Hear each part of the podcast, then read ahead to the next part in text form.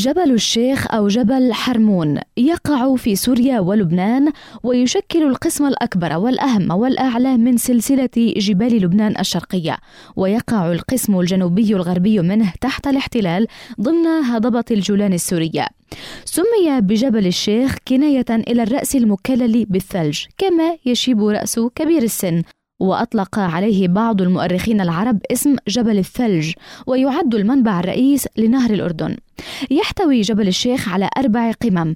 أعلى قمة فيه تسمى شارت الحرمون في سوريا ويصل ارتفاعها إلى 2814 مترا.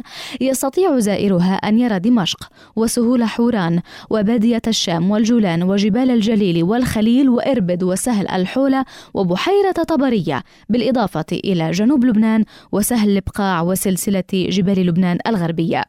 أدرجت منظمة الأمم المتحدة لتربية والعلوم والثقافة اليونسكو جبل الشيخ على لائحة مواقع التراث العالمي لوجود مواقع أثرية ومناظر طبيعية فيه تعود للعصر الروماني.